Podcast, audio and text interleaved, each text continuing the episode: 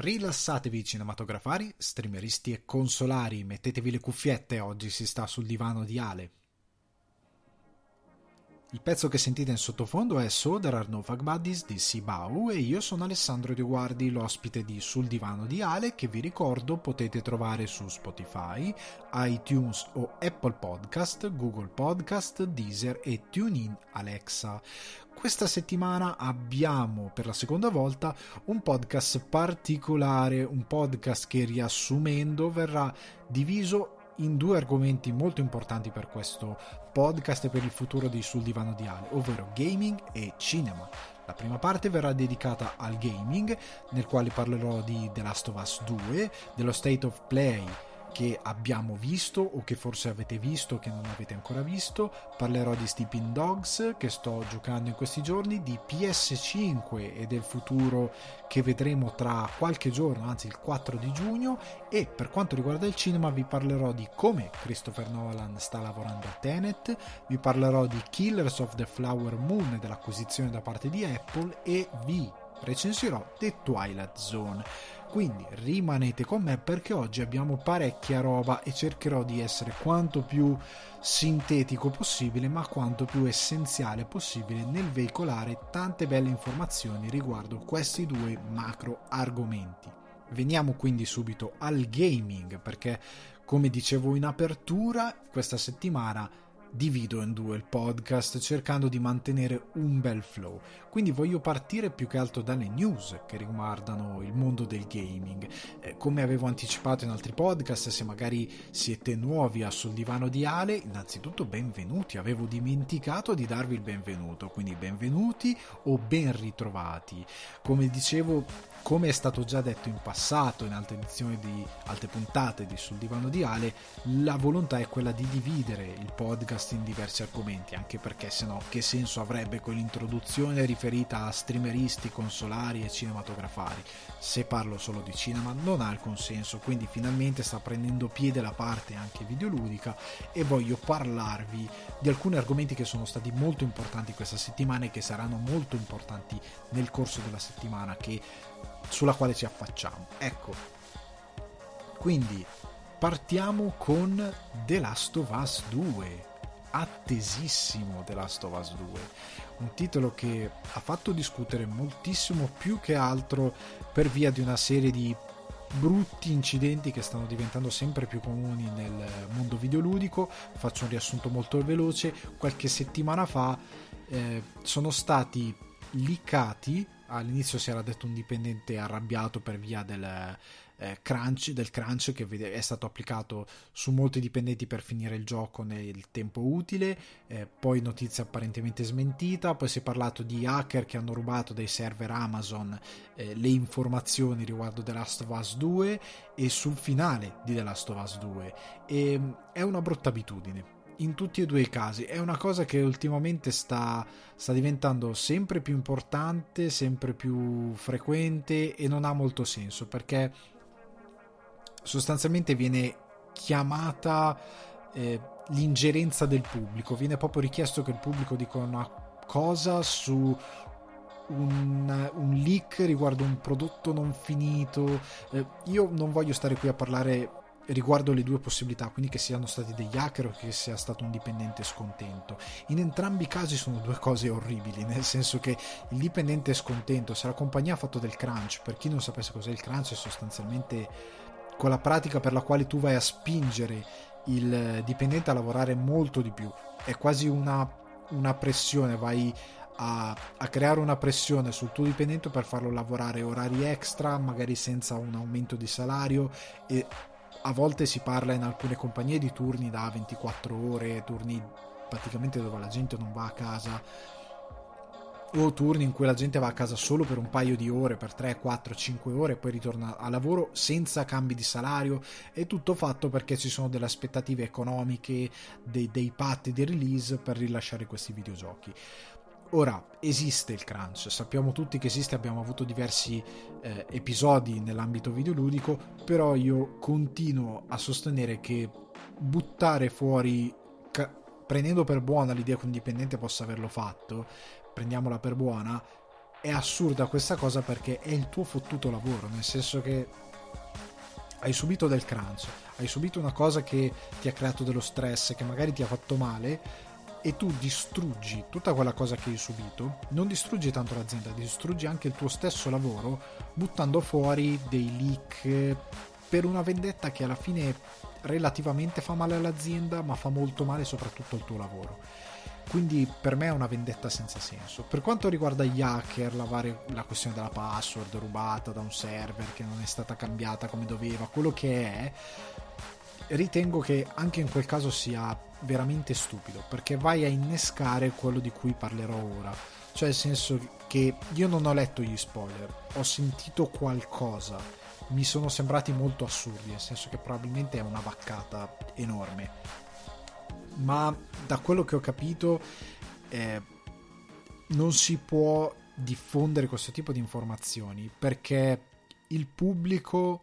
non è educato a capire come funziona l'intrattenimento, nel senso che è stato licato questo possibile finale sconvolgente di The, Lava, di The Last of Us 2, scusate l'incartamento. Il problema è che il pubblico ovviamente l'ha presa male, l'ha presa male perché ha visto un finale scritto sulla carta,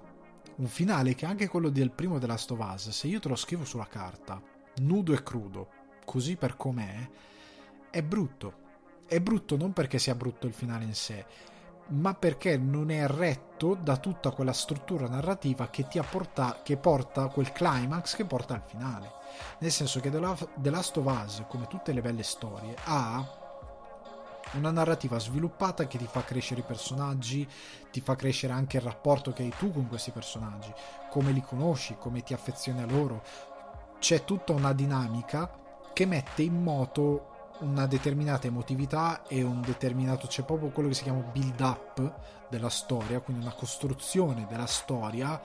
che ti porta a dare un peso alle azioni, che ti porta a dare una motivazione alle azioni, che modifica i rapporti tra i personaggi, eh,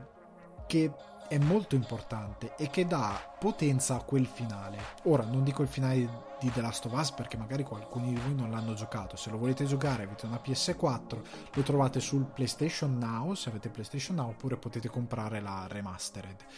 Io vi consiglio di comprare la remastered perché è un grandissimo gioco ancora oggi, è un gran bel gioco e soprattutto vi godete una gran bella storia. Comunque,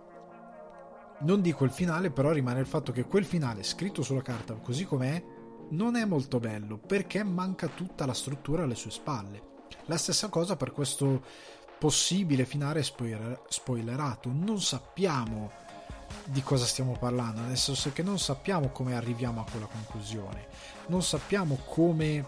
eh, i sceneggiatori hanno scritto la storia o lo sceneggiatore ha scritto la storia in modo tale da rendere scioccante nel modo giusto e rendere anche molto pungente quel finale, nel renderlo capace di mozzarti il fiato perché c'è stato tutto un percorso dei personaggi che li ha portati a quella cosa lì in un modo o nell'altro. E l'idea che il pubblico si sia ribellato da una parte eh, rivela sempre di più come la comunità videoludica sia tossica sotto certi punti di vista. È una parola che uso un po' fatica perché è un po' abusata. Però dà l'idea del fatto che i gamer che dovrebbero essere esponenti di uno dei mezzi più avanzati di storytelling che c'è al momento sul, sul mercato è incredibilmente retrogrado, è incredibilmente conservatore ed è incredibilmente stupido, perché stupido non nel, nel senso di offesa, ma perché è impreparato al, a un mezzo di narrazione così complesso, perché non conosce neanche i mezzi di narrazione meno complessi, neanche la scrittura, neanche un fumetto, neanche non conosce proprio le basi dello storytelling, non le ha neanche assimilati. E il gamer non ce la fa sotto questo punto di vista non riesce a capire ancora queste cose non le riesce a capire non le capisce neanche il pubblico quando si approccia al cinema. E l'idea che alcuni hanno detto eh ma magari Naughty Dog cambia il finale io non credo sia possibile perché devi andare a riscrivere parte della storia oppure fai un disastro e metti un finale che non c'entra niente. Oltre al fatto che alcuni hanno detto eh ma perché i doppiatori sono tornati in cabina di doppiaggio? Non ha alcun senso. Ehm, io spero e credo che non, non, abbiano cambiato nulla, spero che i leak siano su un possibile finale che magari non, è, non esiste e comunque lo ritengo molto infantile, ritengo tutta la questione molto infantile. Non è accettabile che ci sia questo tipo di comportamento. Lo ripeto, criticare un finale letto così sulla carta, su un thread di Reddit o quello che è, ha veramente molto poco senso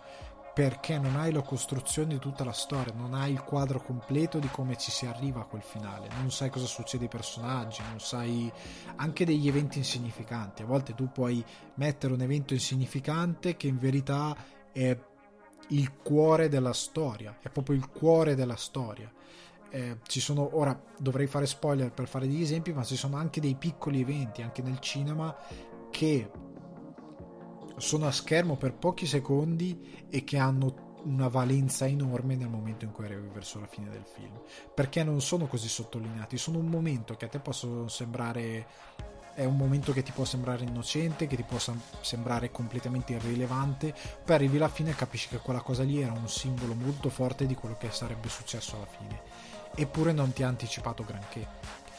queste cose esistono nella narrazione e ripeto non si può giudicare quello che è un finale da, da una roba scritta su Reddit. Non si può veramente. Ed è, ripeto, assurdo che il pubblico arrivi a chiedere dovete cambiarlo. Non mi interessa se ti piace o meno. Il pubblico non deve avere questa ingerenza. Questo è un discorso più grande, però e si applica anche al cinema. Il pubblico non deve avere ingerenza su quello che un creativo va a creare. Il creativo dice la sua storia così per come la vuole dire. Tu sei il fruitore, il tuo ruolo è quello di fruire della storia. Se ti piace bene, se non ti piace, bene lo stesso. Non sei tu a decidere come funzionano le cose. Quello è il suo lavoro, perché è come andare da un chirurgo e dirgli come deve operare. Io faccio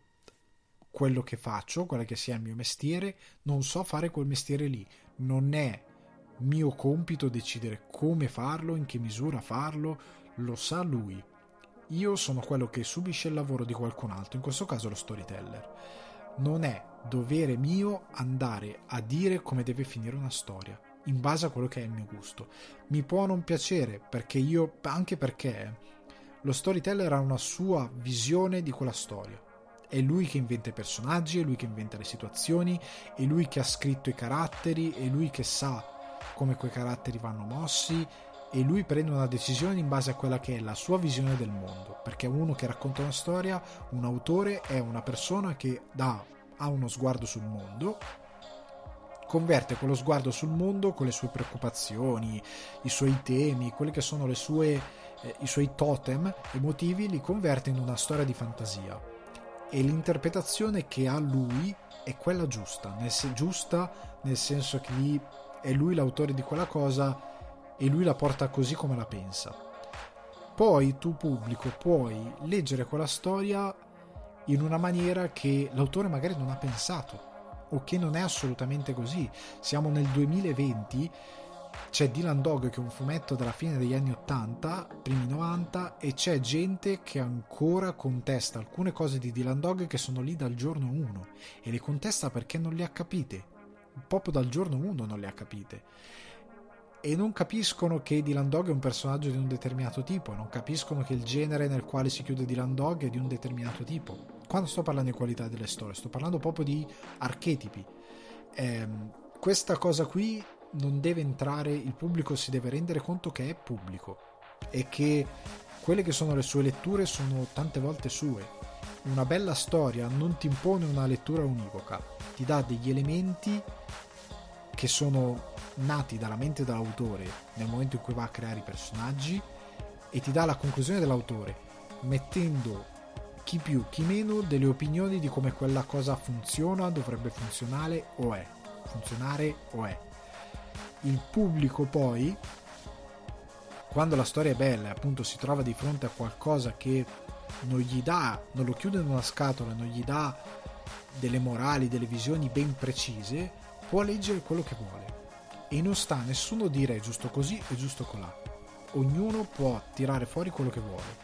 In The Last of Us uno può aver odiato un determinato personaggio per la scelta che viene fatta alla fine, qualcuno può averlo amato, qualcuno può aver deciso che quella storia probabilmente doveva finire anche in un altro modo non previsto da, da, dagli sviluppatori o da, da molte altre persone è tutto valido. Alcune cose sono tremendamente sbagliate, ovvio. Ci sono online delle speculazioni su tantissime storie, tantissimi film che non hanno alcun senso perché magari alla base tu non hai capito delle cose che invece sono ehm, eh, set in stone, come dicono in inglese, ora non mi viene, che sono incise nel, nel, nel, nel, marmo, nel senso sono così perché sono la base di questa storia. Se non l'hai capita ti perdi tutto il resto. Quindi per me tutta questa cosa degli spoiler di The Last of Us non ha alcun senso. Io spero che non abbia avuto alcun impatto sul gioco. Ehm, la cosa che è stata interessante cambiando argomento a riguardo eh, è riguardato lo state of play che c'è stato questa settimana. Quindi finalmente abbiamo avuto, non avendo le tre, purtroppo quest'anno le tre è un po' monco, molti publisher non c'erano, non ci sarebbero stati comunque.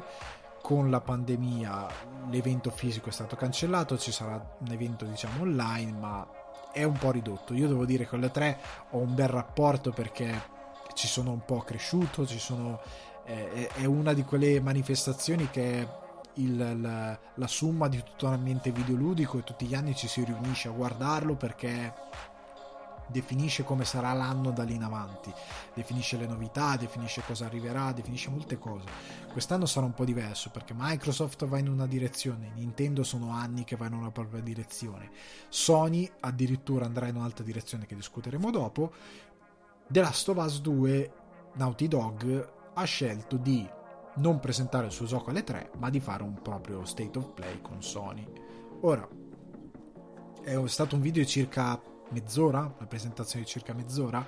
Chi non l'ha visto capisco perché non l'ha visto, però devo dire che Naughty Dog ha fatto, ha fatto bene i compiti, nel senso che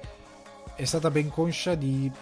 eh, capire cosa poter mostrare e cosa non poter mostrare nel senso che ha fatto vedere alcune meccaniche nuove introdotte in The Last of Us, che sono meccaniche base che arricchiscono un gameplay che per sommi capi verrà riproposto. Però, ad esempio, quando a un certo punto ha parlato di eh, nuove creature, nuove, nuovi infetti che si sono evoluti rispetto a, al gioco precedente, quindi stati di infezione molto più avanzati che hanno creato delle aberrazioni ancora più pericolose, ha solo ha messo uno schermo nero lasciando dei suoni ma non ha mostrato. Ed è apprezzabile devo dire la verità è apprezzabile perché se da un lato alcuni dicono eh ma io se non vedo non ho l'hype è un po' stupida come cosa però capisco che tanti la possono pensare così. Io aspetto The Last of Us 2 a prescindere che mi mostrino meno. L'idea che mi abbiano detto che queste nuove meccaniche di base del videogame saranno approfondite da un corpo a corpo che dovrà tenere conto di nuove minacce da affrontare e non mi fa vedere cosa sono queste minacce, non mi fa vedere come affrontarle, lo apprezzo, perché fa parte del mio scoprire il gioco e di come giocarlo. Io sono contento che non mi abbiano fatto vedere le meccaniche dietro questi nuovi mostri che non mi abbiano nemmeno fatto vedere il design di questi nuovi avversari, di questi nuovi infetti, perché voglio vederlo in game, voglio scoprirlo in game, voglio essere sorpreso nel momento in cui gioco, perché altrimenti che cosa pago a fare 70 euro se vedo tutto prima in un video? Che cosa serve lavorare tanto a un videogame se poi non posso con mano sperimentare quello che è il videogame? Perché io sono stato anche d'accordo con Hideo Kojima quando faceva i suoi trailer, i trailer, scusate, senza mostrare molto, anche a livello di gameplay perché l'idea di eh, Kojima diceva bene, nel senso che se io ti faccio vedere tutto in un trailer e poi tu sai già tutto e purtroppo eh, questa è una cosa che ritengo anche un difetto di quando si segue, un difetto del pubblico, non di chi lo fa, di quando si segue gli streamer, è che lo streamer serve per, è più che altro un intrattenitore, che ti può dare una sua opinione, una sua impressione, che ti può far vedere qualcosa, ma rimane il fatto che anche un titolo come Resident Evil 2 Remake, che non ha delle enormi innovazioni a livello di gameplay, che sfrutta delle meccaniche abbastanza conosciute, che sfrutta che semplicemente ridisegna, semplicemente mica tanto, però comunque ridisegna quello che è l'opera originale per farne un remake. visto in video e giocato con mano ha una sensazione completamente diversa. La stessa cosa Death Stranding ha una sensazione pad alla mano completamente diversa. La stessa cosa The Last. Voi potete, io ora mi sto riseguendo, eh, sto, non riseguendo, sto seguendo la run che sta facendo Sabako no Maiku e mm, anche se io il gioco lo conosco, l'ho già giocato, l'ho già finito, e, però lo sto seguendo perché mi piace il videogame e quindi mi piace vedere come lui lo gioca come quando vai da un amico lo guardi giocare, vai a, casa sua, ti metti sul divano e lo guardi giocare. È quella cosa lì. Ma rimane il fatto che io conosco le sensazioni di fare determinate cose. The Last of Us 2, se lo guardate con Sabako no Maiko e se lo giocate, sono due cose diverse perché pad alla mano il feeling è molto diverso. Il, il, il senso d'urgenza, il senso di pericolo, il fatto di stare con le cuffie immerso in un mondo che non ha soundtrack se non in qualche scena di tensione, ma che generalmente non ha soundtrack e che vive di rumori, di suoni e, sei in una città e piena di infetti e non sai cosa fare, è diverso, è un impatto completamente diverso. Quindi io sono contento di come Naughty Dog ha sostanzialmente gestito il suo state of play. Ha fatto vedere più che abbastanza per invogliarmi ancora di più già di quanto non fossi prima ad avere The Last of Us 2 al lancio. Cioè, sono proprio lì che sto schiumando perché lo voglio al lancio. Immediatamente ci voglio giocare. Probabilmente ci farò nottata solo per fare le prime ore di gioco e divertirmi. Quindi, secondo me, la gestione di questo state of play è stata fantastica. Io a questo punto non voglio vedere altro. Datemi il gioco e sono contento così. Per quanto riguarda invece le news, parliamo di PS5 questa settimana ehm, è stato rilasciato questo teaser sostanzialmente dove è stata data una data 4 giugno a partire dalle 22 ore italiana per me 21 ore irlandese informazione che a voi non frega veramente nulla però la condivido lo stesso sostanzialmente è stato detto che verrà finalmente presentata PS5 interessante interessante non solo per la presentazione di PS5 in sé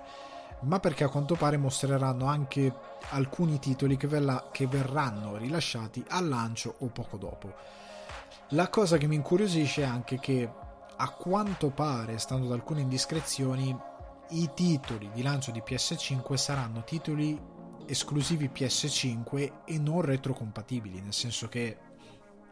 non saranno titoli che usciranno anche per PS4, saranno titoli unicamente next gen. E questa è una cosa molto interessante, cioè significa che ci hanno, hanno messo dei developer a lavorare con l'hardware di PS5 dicendo usate solo l'hardware PS5, che esca su PS4 non ci interessa. È anche una cosa in, intelligente per invogliare i giocatori a saltare sulla prossima generazione. Impressioni veramente al volo perché c'è poco da dire di PS5, io devo dire che inizialmente c'è stata molta perplessità, perplessità che ho avuto anch'io perché questa next gen non veniva tra virgolette lanciata, nel senso che Xbox sembrava molto più sul pezzo, Microsoft più che altro sembrava molto sul pezzo con le presentazioni, anche se Microsoft da buona compagnia americana ha gettato molto fumo negli occhi, nel senso che ha parlato molto di potenza, ha parlato molto di eh, anche, anche Sony l'ha fatto di velocità di caricamento. Microsoft ci ha marcato molto più la mano su tempi di caricamento praticamente abbassati a zero, ma a rigor di logica io dico la verità, che sia Sony o Microsoft questi tempi di caricamento abbassati a zero sono relativi, nel senso che per quanto sia la velocità di lettura, di calcolo di queste console,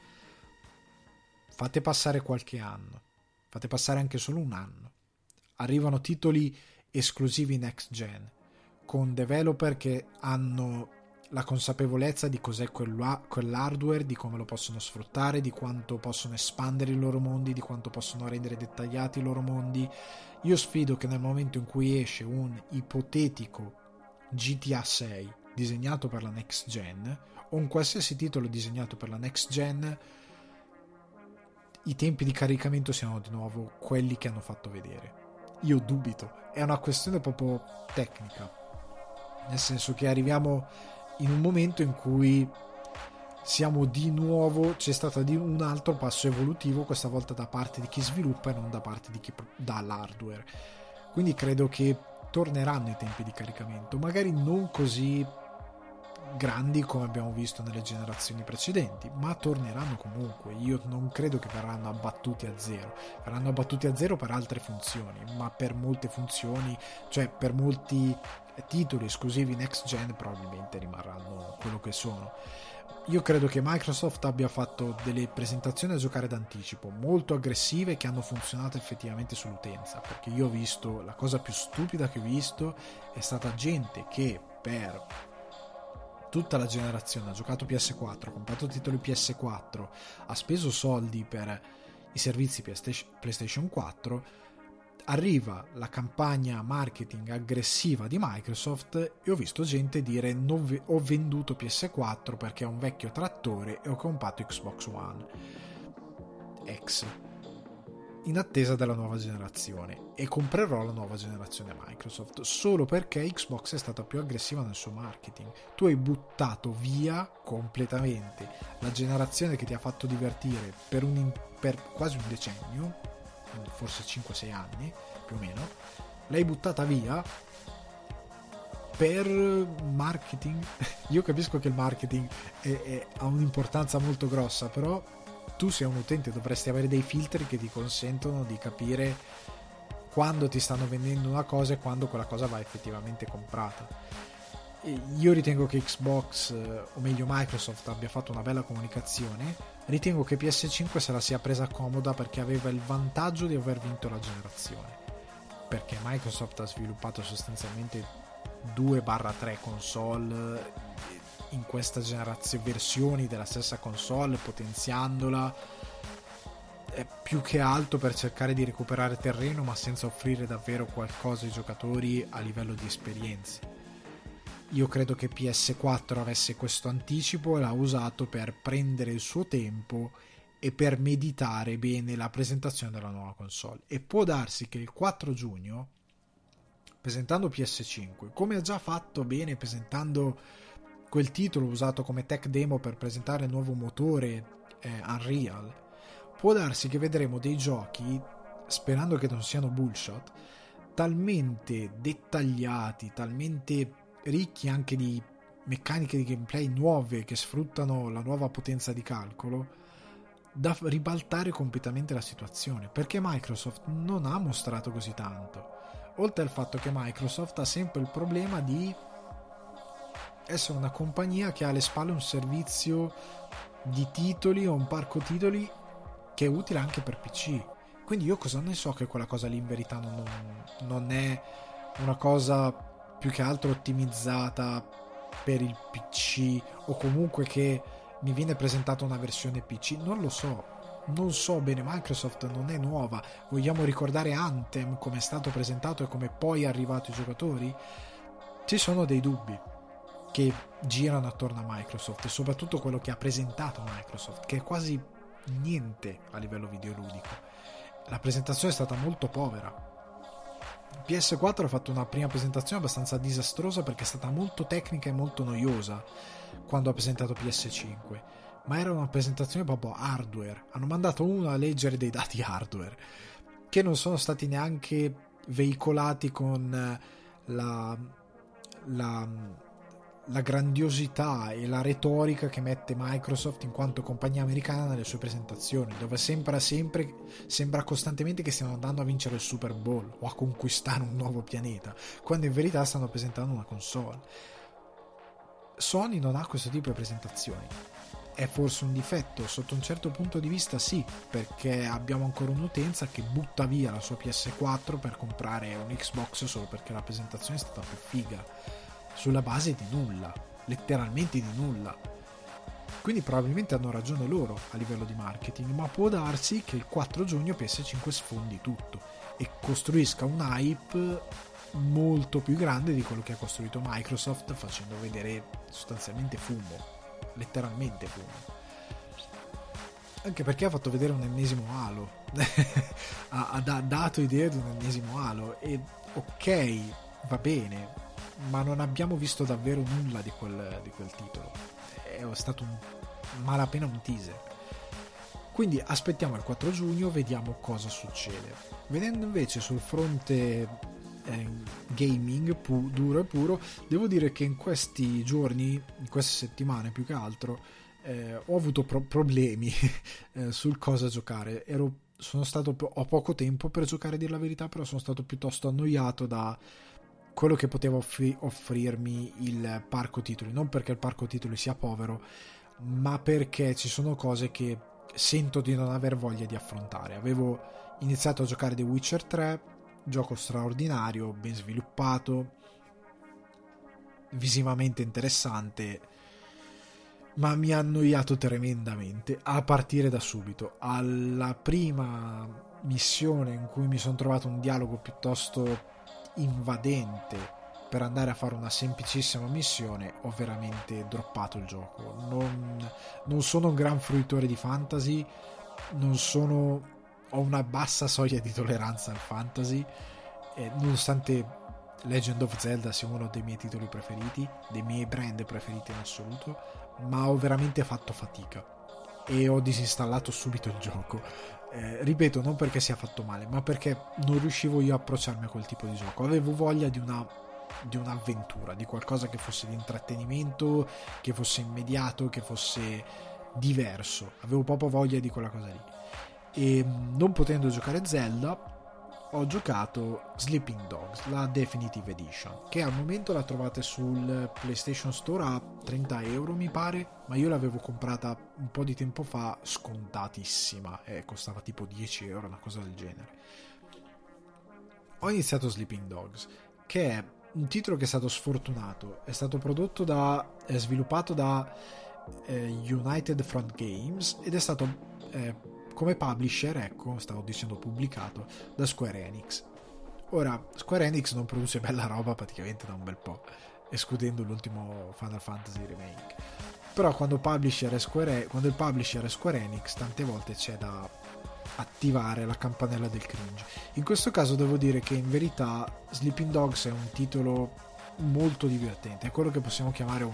GTA-like, eh, nel senso che è quel tipo di sandbox con eh, la storia di un poliziotto infiltrato a Hong Kong, nelle bande eh, criminali di Hong Kong, nella criminalità di Hong Kong e ha un vantaggio rispetto a GTA. Uno che mi piace come è caratterizzato Hong Kong, nel senso che per una volta abbiamo uno scenario veramente diverso, che è ben caratterizzato, che ha una discreta interazione e che soprattutto vive di un'area molto particolare, cioè siamo a Hong Kong, non siamo in una qualsiasi città di GTA, è tutto molto diverso. Da GTA ricalca qualcosa, alcuni filmati, alcune presentazioni di filmati sono poco, io pens- speravo si rifacessero più al cinema hardboiled cinese, quindi più che altro al cinema di Hong Kong. In verità no, sfortunatamente si rifanno poco a livello proprio di di come sono girate. A volte ricordano proprio GTA, altre volte no. Ma vince un po' quella sensazione che sia derivativo di GTA. Credo sia fatto anche apposta per permettere al pubblico di entrare più facilmente in contatto con un gioco che è palesemente ricalcato da quello stilema di gameplay. La cosa che mi piace e che mi sta piacendo è che è molto arcade, nel senso che è molto più dinamico. GTA ha la sfortuna di essere molto poco dinamico. Le scazzottate in GTA sono orrende. Qua c'è un bel combat system in Sleeping Dogs, è proprio divertente, basato sul kung fu, quindi molto più vario, molto più interessante, molto più violento perché puoi prendere uno e buttarlo in un cassonetto come sfondargli la testa contro un quadro elettrico o contro un, un uno di quei distributori di aria che si trovano sui tetti. Puoi fare queste cose qua e avere quando ti prendi a pugni c'è del sangue anche sul, sul, personaggio è molto brutale il combattimento ed è molto divertente anche imparare a combattere. È facile navigare per la città ha un sistema di missioni un po' più vario perché essendo un poliziotto infiltrato ti dividi tra missioni che fai come polizia e missioni che fai per eh, i criminali. È, è molto divertente, ha questa qualità che molto, essendo diverso da GTA, una cosa alternativa ed essendo un po' più arcade per alcune cose ed essendo un po' più complesso come ad esempio nel combattimento o negli inseguimenti tu devi scappare dalla polizia anche a piedi devi sa- puoi saltare ostacoli però tutto molto immediato eh, i personaggi GTA sono molto più impediti nei movimenti quelli Sleeping Dog sono molto più dinamici mi è piaciuto molto e l'ho, l'ho amato anche perché ha un ramo di abilità sui personaggi che ti permette di eh,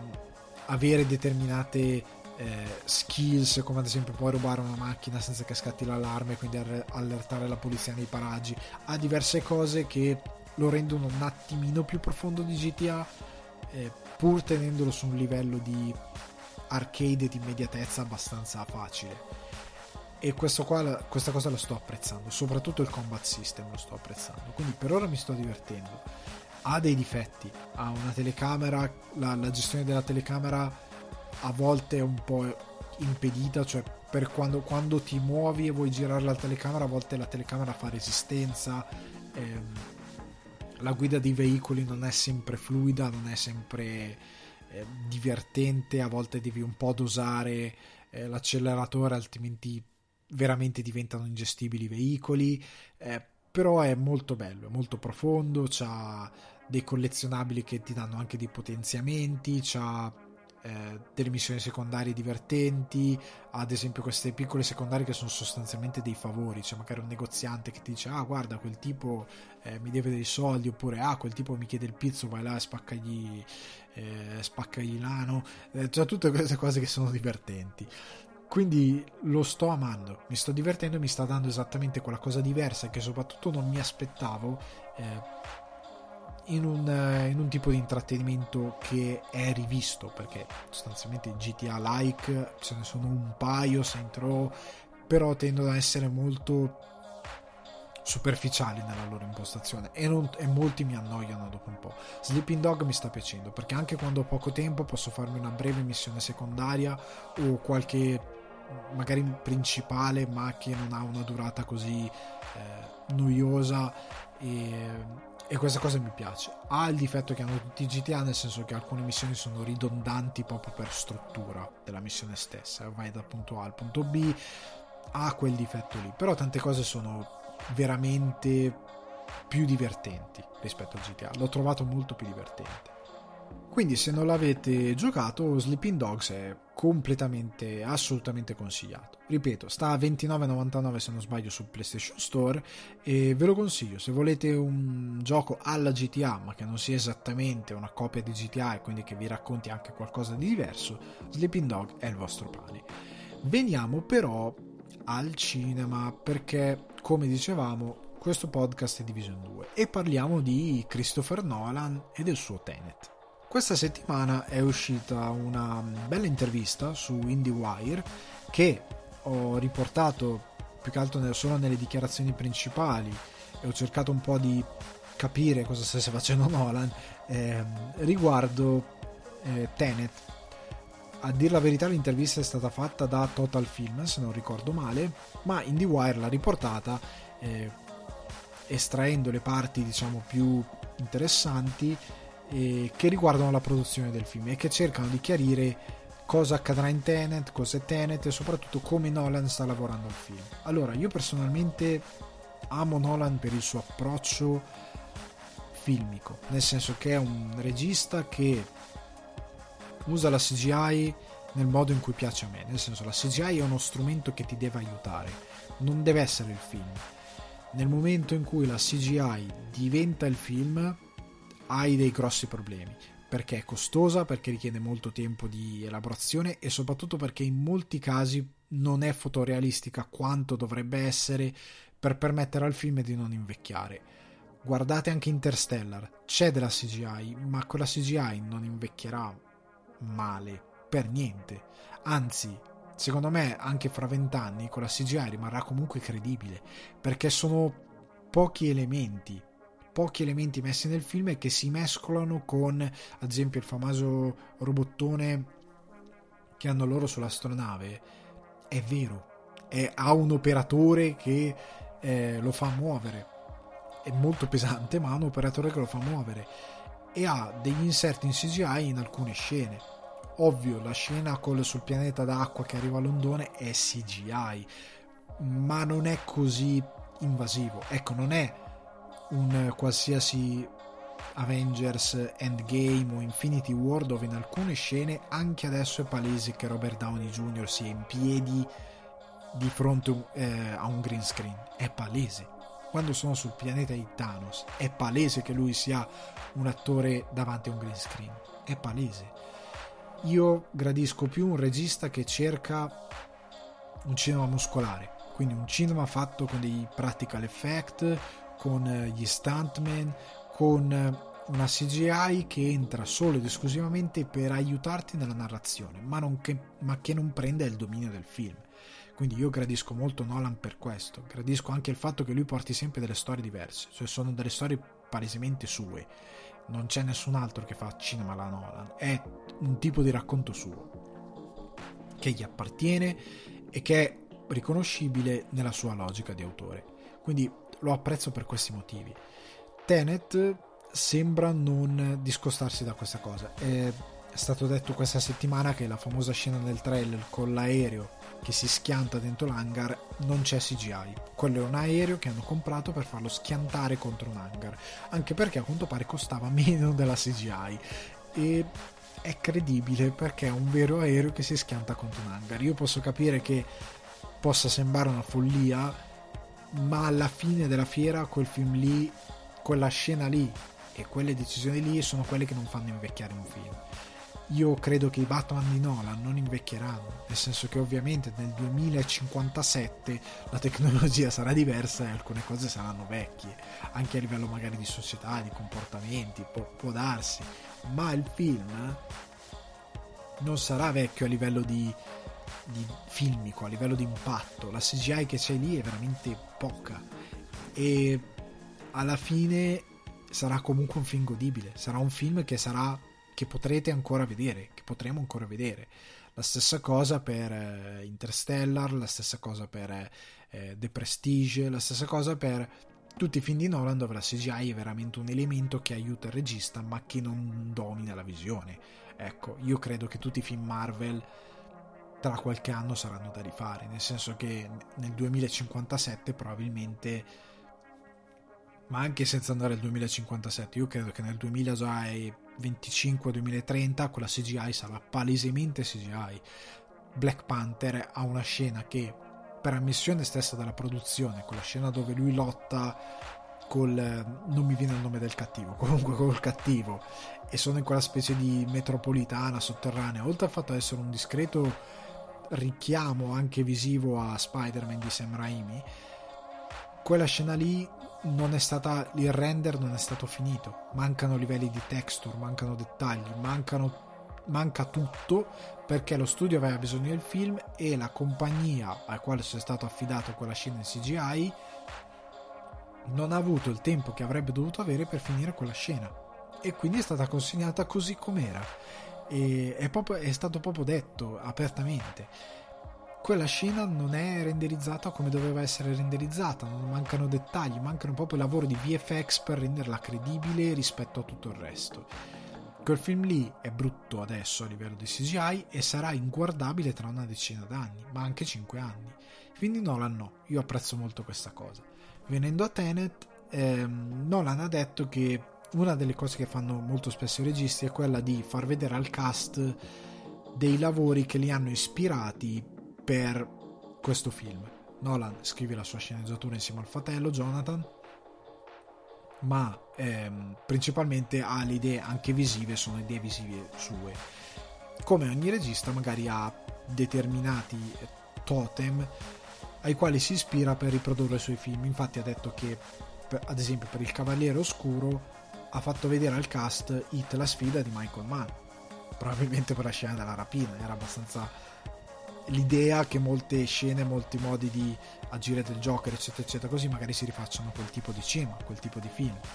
Per quanto riguarda Dunkirk, Dunkirk ha detto che ha fatto vedere, eh, o Dunkirk, ha fatto vedere tutto tranquillo sul fronte occidentale e la battaglia di Algeri. O di Algeri, non so bene l'accento. Comunque, sta di fatto che aveva delle ispirazioni. In questo caso Nolan ha detto che sostanzialmente si vuole ispirare ai film di spionaggio. È la sua versione di un film di spionaggio questo film, che sostanzialmente sono due agenti che utilizzano quella che ha chiamato la capacità di invertire il tempo, quindi l'inversione del tempo, per fermare eh, la terza guerra mondiale. Si è anche parlato di una sorta sorta di guerra fredda quantica in altre occasioni. Quindi una cosa di questo tipo. E Nolan ha detto che le ispirazioni eh, per i film di spionaggio questa volta non li ha voluti consultare, non ha voluto rivedere i film, non li ha voluti far vedere al cast, ha voluto aggrapparsi a quelli che sono i suoi ricordi per eh, avere una trasposizione quanto più genuina, quanto più legata all'entusiasmo verso quei film che lui aveva, in modo tale da creare una strada completamente sua e non creare qualcosa che potesse sembrare derivativo in modo molto specifico, nel senso che tante volte, come dicevo, la rapina di Il Cavaliere Oscuro per certi versi anche come agisce il Joker in alcune cose è molto visivamente o per idee o per intuizioni effettivamente un richiamo di Hit la sfida per alcune cose. Per altre cose ovviamente no, è originale di Nolan, però capisci che c'è una tradizione che viene rievocata dal regista. In questo caso Nolan non vuole questa cosa, vuole fare il film quanto più su possibile per creare una sorta di nuovo genere all'interno del genere, quindi all'interno del film eh, di spionaggio una sua versione quasi fantascientifica di quel film di spionaggio che sostanzialmente come dice lui anche nell'intervista se ci pensate non c'è molto di originale nel genere nel senso che c'è Mission Impossible ma Mission Impossible è ben legato a una sua poetica e non esiste altro film che abbia riprodotto quella cosa. C'è James Bond, ma James Bond, come Nolan fa riflettere sul fatto che non esiste un film di James Bond che abbia una visione originale del, um, al, al genere o allo stesso personaggio. Anche se prendete il filone di Daniel Craig, è stata impostata una linea col primo film e da lì in avanti si è seguita più o meno quella linea. Indipendentemente dai registi che, che sono entrati,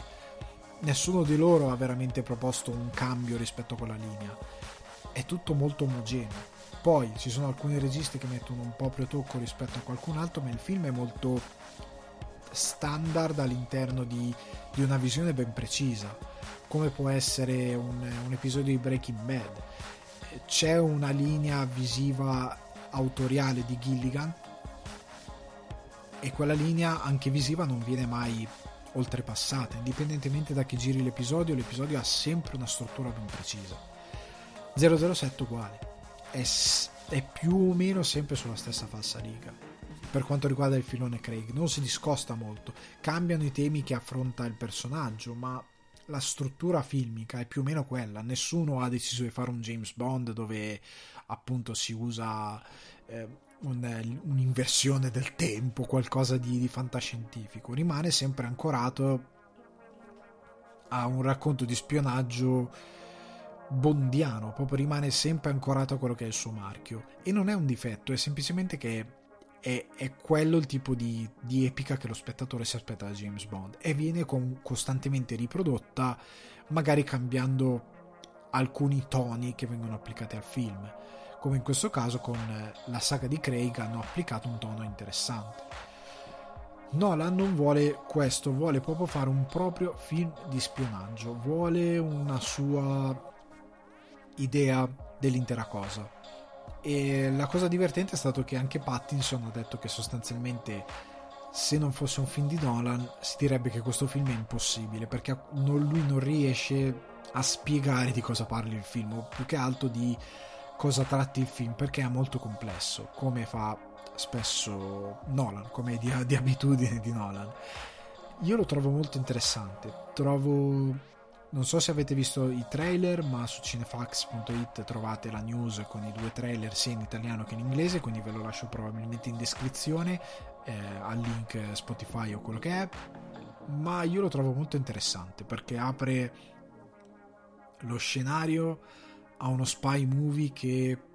cerca di andare oltre eh, la fantapolitica più, più spiccia che, che, sia perché lo spy movie che sia Tom Clancy eh, che sia 007 che sia Mission Impossible che sia anche Atomica Bionda è molto ancorato a determinati stilemi che sono quelli da decenni e che non si stanno spostando molto. Anche l'ultimo Mission Impossible Fallout è sempre di evitare l'esplosione di ordini nucleari da parte dei terroristi, è sempre una trama molto rivista. Per quanto Fallout sia un film gra- gradevole, io l'ho amato Fallout, a me è piaciuto un sacco, l'ho rivisto volentieri dopo averlo visto in sala. Però questo film di Nolan eh,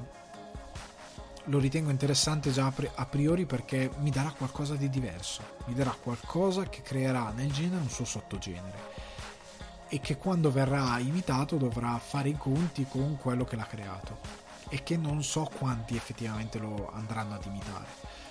A me piace questa cosa di Nolan. Eh, il, fi- il, risultato finale vi può non piacere, ma non si può dire che Nolan non abbia la capacità di inventare sempre ro- cose nuove e di spingere un po' più in là gli archetipi che usa. Quindi anche un film come Interstellar sui viaggi spaziali si è spinto un po' più in là e se voi vi guardate il dietro le quinte di come è stato realizzato il film, di come si sono serviti sostanzialmente di uno scienziato, un vero fisico che poi ha vinto anche il Nobel grazie ad alcune teorie messe nel film, vi rendete conto anche di quanto tante proteste riguardo la veridicità di Interstellar siano state stupide. Cioè abbiamo avuto la, la foto del buco nero, l'abbiamo avuto nel 2019 per la prima volta se voi guardate il buco nero fatto nel film non è molto diverso, nel senso che quel buco nero è stato realizzato grazie a una simulazione matematica inserita nel motore fisico utilizzato per fare gli effetti speciali. Quello che ha riprodotto il motore fisico stando alle teorie matematiche e ai calcoli matematici ha generato quel, quel buco nero. Mio Dio, è abbastanza simile a com'è nella realtà, in base a quello che abbiamo visto dalla fotografia. Quindi eh, è, è interessante e diventa sempre più affascinante il lavoro che fa Nolan e per me rimarrà sempre molto molto eh, ancorato a, alla capacità di portare davvero qualcosa di nuovo, davvero qualcosa di fresco, davvero qualcosa di strabiliante. Poi vi può non piacere, io posso capire che il modo cervellotico di Nolan di approcciarsi a determinate cose a voi possa non piacere, possa essere stucchevole, lo capisco. Però rimane il fatto che è innegabile che sia un ottimo regista e che i film che fa sono film letteralmente evento e che nel fare blockbuster Nolan è uno dei pochi che non sminuisce il cinema, nel senso che che sia un cinecomics, che sia eh, hanno fatto da poco Emmerich mi pare che ha fatto un orrendo la battaglia di Midway ne ha fatto un altro tutto CGI bruttissimo è inguardabile, che sia anche il seguito di Pacific Rim, che, ah, mio dio, Nolan non sminuisce mai il cinema quando fa un blockbuster. Quei film lì, sì, Hobbs e Shaw, l'ho visto recentemente, sminuisce tanto il cinema nel momento in cui fa un blockbuster. E serve a poco l'idea di dire che comunque è un film che non si prende sul serio, perché è palesemente un film che non si prende sul serio, ma si prende talmente poco sul serio che il cinema un po' scompare a un certo punto, diventa veramente una serie di gag inserite in un film, anche lì di spionaggio davvero ingenuo, davvero davvero ingenuo e davvero triste per come è anche solo sceneggiato e inguardabile per come è messo in scena in tanti momenti quindi poco importa che sia fatto per prendersi poco sul serio, perché c'è John Wick che si prende sul serio ma è messo in scena molto meglio, anche quando va sopra le righe. Comunque, questa è la novità del film eh, di Nolan, di Tenet, e vi consiglio, ripeto, di andare magari anche su cinefax.it a guardare i trailer e a leggere le dichiarazioni di Nolan. Ora voglio parlarvi, parlarvi, invece di Killers of the Flower Moon, il nuovo film di Martin Scorsese, di quale si è parlato da si parla da diverso tempo, anche dopo già la lavorazione di The Irishman, e che finalmente ha trovato una casa di produzione. Il film era inizialmente destinato a Paramount, che aveva a sua volta comprato già il film da un'altra casa di produzione, ma c'erano delle perplessità riguardo il budget, perché a Scorsese a quanto pare servivano circa 180-200 milioni. C'erano delle discussioni, ma Scorsese e DiCaprio hanno avuto il via libera per cercare un altro partner per la produzione del film. Allora è, è, bar, è partita letteralmente questa battaglia per i diritti eh, di Killers of the Flower Moon e alla fine la battaglia è stata vinta da Apple che entra nell'operazione in quanto produzione ehm, a livello finanziario, quindi mettendo il budget, e anche a livello di studio creativo, ma, ovvi- ma, la distribuzione viene data a Paramount. Anche qui la notizia più completa, se volete magari qualche piccolo dettaglio in più, la trovate su eh, cinefacts.it. Allora, la cosa interessante è che Apple ha finalmente un film esclusivo di primo piano e che ha scelto, contrariamente a Amazon e contrariamente a Netflix, che hanno Netflix è stato dichiarato insieme a MGM come una delle case di produzione che si è interessata nuovamente al film di Scorsese. Il punto è che io credo che Scorsese, dopo The Irishman, non avesse alcuna voglia di avere a che fare con Netflix, per via anche di una distribuzione in sala che gli era stata promessa, ma che è stata poi portata veramente male. Scorsese ha detto fin da subito che per quanto riguarda questo film aveva, aveva idee, aveva piani di distribuire il tutto in sala. Lui lo vuole in sala, non ha nessuna intenzione di avere una distribuzione da piattaforma streaming. Quindi voleva una vera distribuzione e questa verrà offerta da Paramount, mentre Apple avrà un film originale per il proprio catalogo, perché è stato detto che sarà un film originale Apple TV ma anche la, la possibilità di avere comunque un film distribuito in sala. E non è una brutta mossa secondo me da, da, parte di Apple. È una cosa molto interessante che potrà portare a far riflettere i competitor soprattutto se il film avrà un grosso rientro economico come generalmente hanno i film di Scorsese. Anche perché parliamo di un, uh, un ritorno di De Niro nel cast insieme a Leonardo DiCaprio. Quindi è un'operazione molto interessante. Oltre al fatto che il film è tratto dal libro omonimo, quindi stesso, stesso titolo, che ha anche come sottotitolo eh, Gli omicidi di Osage e la nascita dell'FBI, perché sostanzialmente la storia racconta di è ambientata nei primi anni 20 e parla di questa tribù eh, Osage di nativi americani che praticamente era stata, eh, gli era stata data una sorta di vitalizio, una sorta di rendita per via del, del fatto che il loro territorio, le loro, le loro terre sedessero su dei giacimenti di petrolio che poi sono stati sfruttati dalle compagnie e loro hanno ricevuto questa rendita come indennizzo per lasciare a queste compagnie la possibilità di sfruttarlo. Ma qualcuno a quel punto ha iniziato a eliminare, ad ammazzare i membri di questa tribù proprio per via di questa cosa. Il film poi ci spiegherà che cavolo succede. È una cosa molto interessante e um, sono davvero affascinato dal racconto che sta facendo, che sta costruendo Scorsese. Ricordo che uno dei motivi per i quali c'è stata questa ricerca di una seconda casa produttiva che Paramount amava la prima versione della sceneggiatura di, scritta da eh, oh mio dio adesso non mi ricordo amava la prima versione della sceneggiatura mentre eh, Scorsese e DiCaprio erano più propensi alla, a sviluppare la seconda versione che avevano richiesto di scrivere Scorsese ha già fatto alcuni scout location in Oklahoma credo addirittura ancora prima del virus perché è da diverso tempo che parlano di questo film e della produzione di questo film e io ritengo che sia una delle operazioni più affascinanti eh, di Scorsese negli ultimi anni e onestamente non vedo l'ora che il film esista e che arriva nelle sale. Sono sicuro che Paramount, come di sua abitudine, distribuirà ampiamente questo film e che quindi non sarà come per The Irishman una visione in sala durante nell'arco di 5 giorni, in poche sale, sarà una bella distribuzione. Io credo che sarà proprio una cosa molto classica e potrebbe essere un bel modo per, per eh, credo che uscirà probabilmente tra qualche anno e sarà un bel modo per tornare in sala. Sarà veramente un bel modo per eh, magari avremo tutta questa storia dell'emergenza attuale alle spalle, sarà un bellissimo eh, modo di rigodersi la sala, magari in tanti, magari con un bel pubblico velo ampio. Quindi sono contento di questa, di questa notizia, sono molto positivo riguardo l'acquisizione da parte di Apple. Credo che abbiano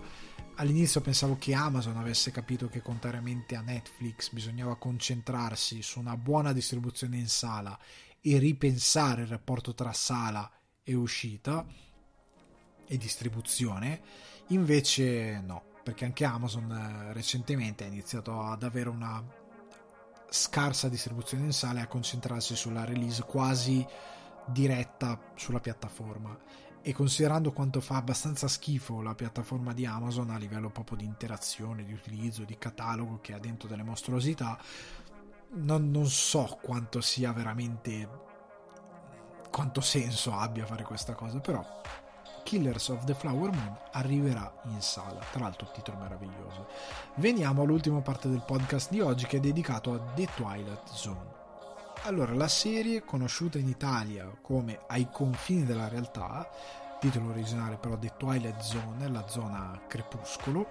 trovo che l'adattamento italiano non sia brutto. Ai confini della realtà è bello, anche perché prende molto lo spirito dello show. Comunque, lo show originale del 59 ed era sviluppato e ideato da Rod Serling e che faceva anche questo narratore che c'è in ogni singolo episodio e ora nel 2019 eh, ora, cioè nel 2019 è stato riportato da CBS All Access, che è la piattaforma streaming di CBS, da Jordan Peele, che è uno dei produttori esecutivi e anche lui interpreta questo narratore che c'è in apertura degli episodi e in chiusura. Presento la serie TV per chi non l'avesse mai vista. Molti hanno scritto è una serie tv alla Black Mirror in verità è Black Mirror essere una serie tv confini, ai confini della realtà. È il contrario quindi. Eh, la serie è una serie antologica quindi ogni episodio è una storia, è una storia a sé stante e non sono collegate narrativamente non sono collegati narrativamente gli episodi ma ogni episodio è una storia e eh, racconta praticamente sono quelle classiche storie assurde, non sono sempre storie dell'orrore, molte volte non sono storie dell'orrore, ma sono storie assurde, Le, letteralmente sono weird tales, quindi racconti dell'assurdo che incrociano un po' Kafka nella sua idea, perché sono sempre qualcosa di sovrannatura, sovrannaturale o di assurdo che si prende un po' gioco degli uomini e che un po' li punisce e un po' li eh, diciamo, li intrappola nelle loro peggiori paure e nelle, e nelle, loro mancanze, nei loro difetti. Ecco, è come se, ehm, come se sostanzialmente il, la deriva degli eventi verso il soprannaturale punisse l'uomo per la sua arroganza riguardo te- determinati atteggiamenti che ha nei confronti dell'esistenza. Ecco, mettiamolo così in modo complicato. In modo molto più semplice, la cosa bella è che ogni episodio è appunto introdotto da questo narratore che fa l'apertura della storia e che poi alla fine dà chiosa la, l'episodio con una morale ricordandoci che tutte queste cose sono possibili all'interno della Twilight Zone. Eh, la cosa che ho sempre trovato divertente è che alla fine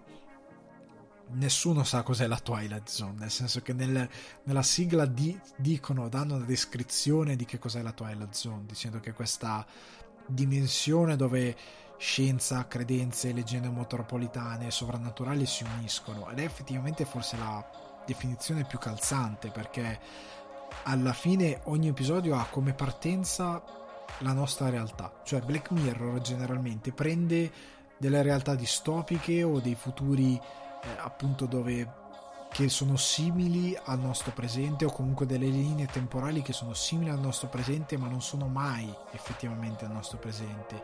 e che sono un'esagerazione di alcune paure del presente o di alcuni usi del presente per raccontare una storia assurda che ti metta in guardia, tra virgolette, sulla deriva magari del rapporto che è generalmente il tema di Black Mirror tra uomo e tecnologia. E, ehm, mentre invece The Twilight Zone si preoccupa più che altro di affrontare tutti i temi. Non ha un tema specifico come la tecnologia e soprattutto parte dal presente. Cioè la storia nella quale ci troviamo è sempre il nostro presente, non è un futuro distopico, non è un, un, qualcosa di estremamente fantascientifico, anche negli episodi dove si vede il futuro. Ad esempio c'è un episodio dove siamo su una navicella in viaggio verso Marte. Comunque parla di un futuro possibile, di un futuro dove ci sono questi astronauti che hanno una tecnologia, che è quella che si sta creando adesso, SpaceX ha fatto un lancio l'altro giorno, per andare su Marte e dove ci sono questi personaggi che interagiscono con un'intelligenza artificiale che lo facciamo noi quotidianamente. Lì è più avanzato ovviamente perché si parla di un futuro prossimo ma non è nulla di impossibile nel senso che a un certo punto non c'è un personaggio che si teletrasporta. Ecco questa cosa qui non c'è un personaggio che eh, fa sesso con l'intelligenza artificiale non c'è questa cosa non c'è la deriva alla Blade Runner sono sempre presenti e futuri molto ehm, accurati o comunque possibili. Ok? Quello che è interessante è che poi da una base di partenza molto quadrata si slitta quasi senza un vero distacco, ma molto, in modo molto mh, mm, netto, comunque molto naturale,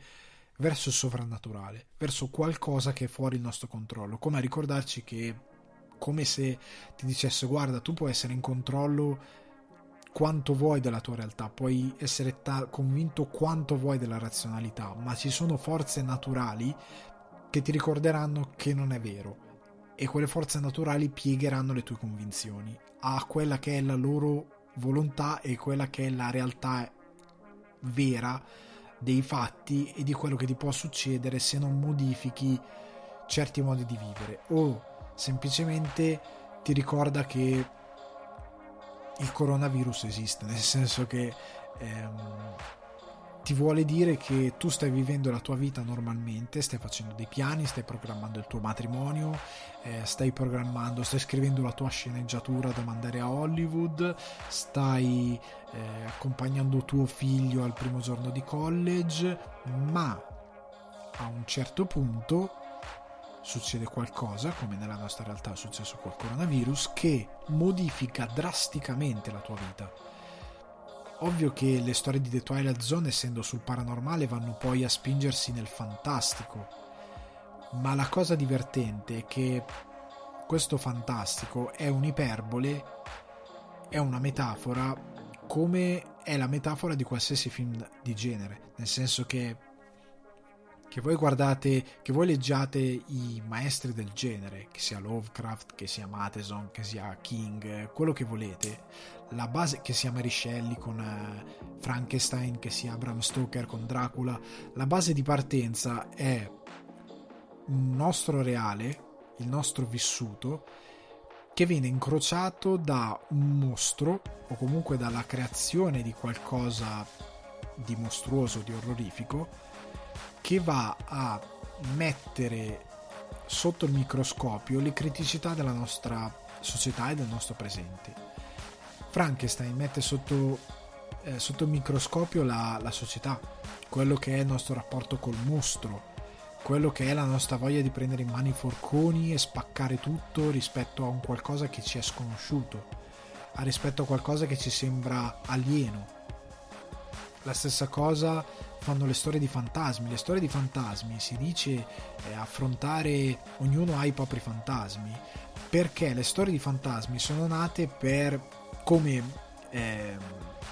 metafora utile a sì creare uno spavento perché è un elemento orrorifico, ma sono una metafora utile a farci riflettere sulla nostra vita, su quello che facciamo, su quello che siamo. Tant'è che se leggete voi il eh, canto di Natale di Charles Dickens,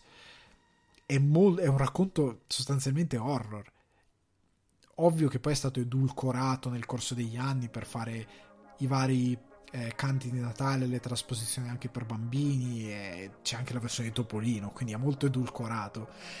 Però se voi leggete l'originale è una storia di paura, è una storia dell'orrore, dove il protagonista affronta la sua avidità, il suo essere diventato ehm, un essere umano sostanzialmente eh, misantropo, di essere diventato un, eh, un uomo distante da quello che era il suo punto di partenza e di aver completamente perso di vista la sua umanità. È un rimprovero di queste cose e Charles Dickens rimprovera alla società determinate cose attraverso una storia di fantasmi. Poi che sia diventato un simbolo del Natale, quasi una cosa fortuita, nel senso lui è stato talmente bravo, ha creato una metafora talmente potente e la cosa è uscita nel periodo di Natale, quindi ambientata in quel periodo che poi ha preso il sopravvento ed è, un ar- è diventato un nuovo archetipo, l'hanno copiato 2000 persone, quella cosa lì. Ai confini della realtà parte da, quel, da quell'idea, come parte Romero da quell'idea nel momento in cui crea lo zombie moderno. Lo zombie moderno serve, è un mostro utile a veicolare dubbi sulla società, sul capitalismo, sull'avidità degli uomini, su tanti temi e ogni film che ha fatto Romero cambia ed evolve quel concetto quei concetti che ha. Chi scrive una storia di genere parte da una visione del mondo che ha e poi crea dei mostri, crea eh, delle metafore per veicolarle. Jordan Peele l'ha fatto con Us, fa- noi in Italia l'ha fatto con Get Out, che è una metafora stupenda di come eh, l'uomo privilegiato e bianco arriva addirittura a voler esercitare un controllo sugli afroamericani e sui diversi e sulle minoranze. È, è incredibile. The Twilight Zone fa la stessa cosa. Ogni protagonista, ogni storia, ogni cosa che viene messa in scena ha come base l'idea di farti riflettere su una parte del nostro animo umano. Poi sì, ci sono anche degli episodi che sono semplicemente c'è un episodio che è tratto da un, raccor- da un racconto di Matheson che non ti fa propriamente riflettere eh, su magari una cosa come il razzismo. C'è un episodio qua molto bello sul razzismo che si chiama Replay, si intitola Replay. C'è un episodio sulla violenza sulle donne, c'è un episodio su ehm, ah mio dio, sul fatto c'è del, del, sulla politica, è molto politico su a, sui populismi, su queste cose qua, che è fatto in una maniera molto intelligente, soprattutto rapportato al governo americano, quello che è, stato, è successo con le elezioni negli Stati Uniti, e che la cosa che amo tende a responsabilizzare molto la gente e meno le varie eh, comprovate ingerenze del governo russo, quello che è. Il, The Twilight Zone crea anche qui dei mostri per veicolare queste cose, ma in altri casi semplicemente, come dicevo, il racconto di Matheson che ispira uno, il secondo episodio, se non ricordo male, semplicemente vuole eh, prendersi gioco, vuole mettere queste forze naturali o semplicemente il, lo schernirsi che fa eh, il destino verso gli uomini eh, quando questi non sono in grado di affrontare quelle che sono le, pa- le, loro paure, le loro ossessioni o i loro difetti. Quindi sono storie che tante volte hanno un finale amaro. E questa è la cosa divertente, che in The Twilight Zone non c'è mai un finale positivo, c'è sempre un finale amaro che ti vuole comunque dire questa cosa non è risolta, questa cosa va risolta, è un difetto che abbiamo e lo dobbiamo sistemare. Ed è sempre ironico, è un, sempre un sorriso amaro i finali delle storie ed è molto molto bello, una cosa che amo moltissimo. E mm, secondo me hanno fatto un lavoro stupendo e secondo me ecco una cosa dalla quale vi voglio mettere in guardia in Italia non è ancora stato distribuito che io sappia Negli, eh, io sono in Irlanda c'è Now TV che è sostanzialmente Sky la piattaforma streaming di Sky che ha distribuito ehm, la serie tramite il canale Sci-Fi ehm, qua scritto SYFY, ehm, che è un canale che c'è, se non ricordo male, anche in Sky Italia, fa parte anche del pacchetto di Sky Italia, un canale americano che ha accordi di distribuzione dei prodotti NBC, CBS, questa roba qua.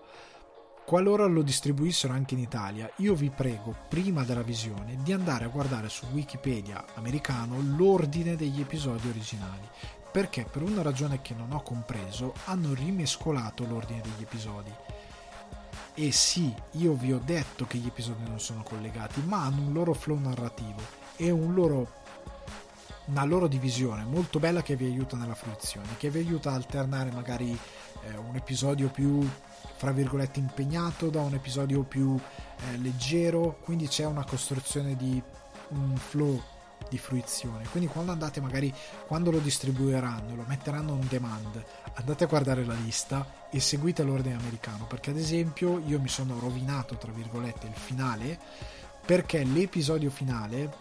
è in verità un enorme omaggio a The Twilight Zone. Mentre invece per una ragione che non ho compreso eh, sul Now TV eh, irlandese l'episodio 10 che è questo omaggio enorme, bellissimo a The Twilight Zone e che ha tra l'altro nel cast Seth Rogen perché comunque in questa, eh, questo revival hanno usato un bel cast. Sono, c'è anche l'attrice che fa Kim Wex, Wexler in uh, Better Call Saul ci sono tanti attori. Eh, hanno rovinato il flow perché l'episodio finale che dicevo è un grossissimo omaggio viene messo come nono episodio. Come decimo viene messo quello che in verità era il nono episodio, che era un bel racconto eh, dell'assurdo, un bel racconto anche dell'orrore, ma che non è una bella chiosa per la stagione, anzi lo guardi e dici ah ok e io me ne sono solo reso conto perché parlando con eh, un ragazzo che fa parte della redazione di Cinefax mi aveva detto mi raccomando l'episodio finale è stupendo e io dicevo io in verità avevo visto l'episodio 9, che in verità doveva essere il 10 ed ero rimasto estasiato. Poi ho detto, mio Dio, meglio di questo. Ho visto il 10 e ho detto, ah, è un bel episodio, ma non è incredibile. E poi ho capito che erano invertiti. Quindi mi raccomando, qualora lo distribuissero, andate a vedere l'ordine degli episodi, perché sennò vi rovinate proprio la fruizione di tutta la serie. Eh, comunque, quello che voglio dire per concludere il discorso di Twilight Zone è che hanno davvero fatto un bel lavoro nel portare quella che è un'alternativa a Black Mirror e che eh, anzi quello che è il prodotto originale rispetto a Black Mirror e che anche quando ha il pregio che anche quando si basa su un dubbio eh, all'interno della nostra società lo fa mettendo il genere prima di tutto. Nel senso che il messaggio è in secondo piano. Non nel senso che è meno importante, nel senso che ad esempio l'episodio sul razzismo è stupendo, è del, delle storie che sensibilizza sul razzismo e su quello che succede negli Stati Uniti e che è successo anche in questi giorni, ben raccontato, che tocca tutti i punti giusti della questione e che l'affronta molto bene. E che paradossalmente i fatti terrificanti di questi giorni ne provano l'efficacia, cioè provano che quello che viene detto nell'episodio è effettivamente vero. È un... E, e quello che trovo interessante è che l'orrore a livello proprio di genere è messo in primo piano, nel senso che quella situazione non importa che tu non sia afroamericano, ti crea ansia, ti crea paura, non arrivi a capire perché c'è questa situazione, sei a un certo punto dici ma basta, ma perché ti fa proprio male? E quando finisce l'episodio hai questo, questo c'hai questa sensazione, capisci la morale, ma l'orrore è quello che regna, cioè l'idea che questa cosa sia opprimente, che ti devasti, regna sovrana e quindi anche l'episodio sulla violenza delle donne, ecco, nulla è mai didascalico, non c'è il brutto errore di generalmente quando sviluppano questi prodotti l'errore è quello di pensare prima al messaggio, cioè quello che vogliamo dire, e poi mettere la parte fantastica. E non funziona mai, non funziona mai perché viene un qualcosa di incredibilmente scolastico, didascalico, ridondante, il pubblico si annoia e la prende male. The Twilight Zone invece prima di tutto vi raccontano una bella storia, una bella storia da, da sentire come si usa a livello iconografico attorno al fuoco col, col ragazzino più grande che ti racconta la storia dell'orrore. Prima di tutto è quello. Poi, siccome sono dei bravissimi autori, nella storia dell'orrore c'è anche un bel significato. Ok? Però prima di tutto c'è, eh, c'è l'orrore, c'è la voglia di darti tensione. E una cosa che ci tengo a specificare non ci sono jumpscare, non c'è la voglia di farti saltare sulla sedia e di farti urlare, c'è la voglia perenne di mettere in dubbio quello che per te è la concezione di realtà, la concezione di, eh, del, del, delle cose per come le intendi, per come credi che siano nel mondo, di mettere in dubbio il fatto che, come ripeto, è successo adesso, il giorno prima stai programmando il tuo, quello che è il tuo futuro per la tua famiglia, per quello che è, e il giorno dopo devi stare chiuso in casa per tre mesi e non sai quando quella cosa sarà di nuovo possibile. Ai confini della realtà ti dice occhio perché quella cosa può succedere e quando succederà non sarà ehm, generosa con quelle che sono le tue mancanze ed è molto interessante come non tutti i personaggi vengono puniti da questa cosa. Alcuni vengono puniti più di altri, soprattutto quando sono superbi nel mostrare la loro arroganza verso i meccanismi dell'universo. Quindi io vi consiglio tantissimo The Twilight Zone e che è ai confini della realtà e um, spero lo portino il prima possibile in Italia. C'è una recensione che deve uscire su cinefax.it ma non è ancora disponibile, uscirà nei prossimi giorni. A questo punto dobbiamo chiudere il podcast. Vi ringrazio per essere stati con me sul divano di Ale, vi rimando a Spotify, iTunes, Apple Podcast, Google Podcast, Deezer, TuneIn Alexa. Vi invito dove potete, come ad esempio su iTunes, a lasciare una recensione, possibilmente a 5 meravigliose stellette. Vi eh, rimando a seguirmi sui social media, mi trovate su Instagram con Alessandro underscore Dioguardi, mi trovate anche su Facebook, mi potete seguire su Facebook, mi potete seguire su Twitter come at aledioguà, credo. eh, comunque vi rimando ai miei contatti per rimanere aggiornati eh, sulle varie iniziative che mm, tengo sul divano di Ale podcast o anche sul canale YouTube Alessandro Dioguardi. Lo trovate proprio come Alessandro Dioguardi, dove c'è tanta bella roba che vi può divertire. Io vi mando un saluto e vi auguro buona settimana.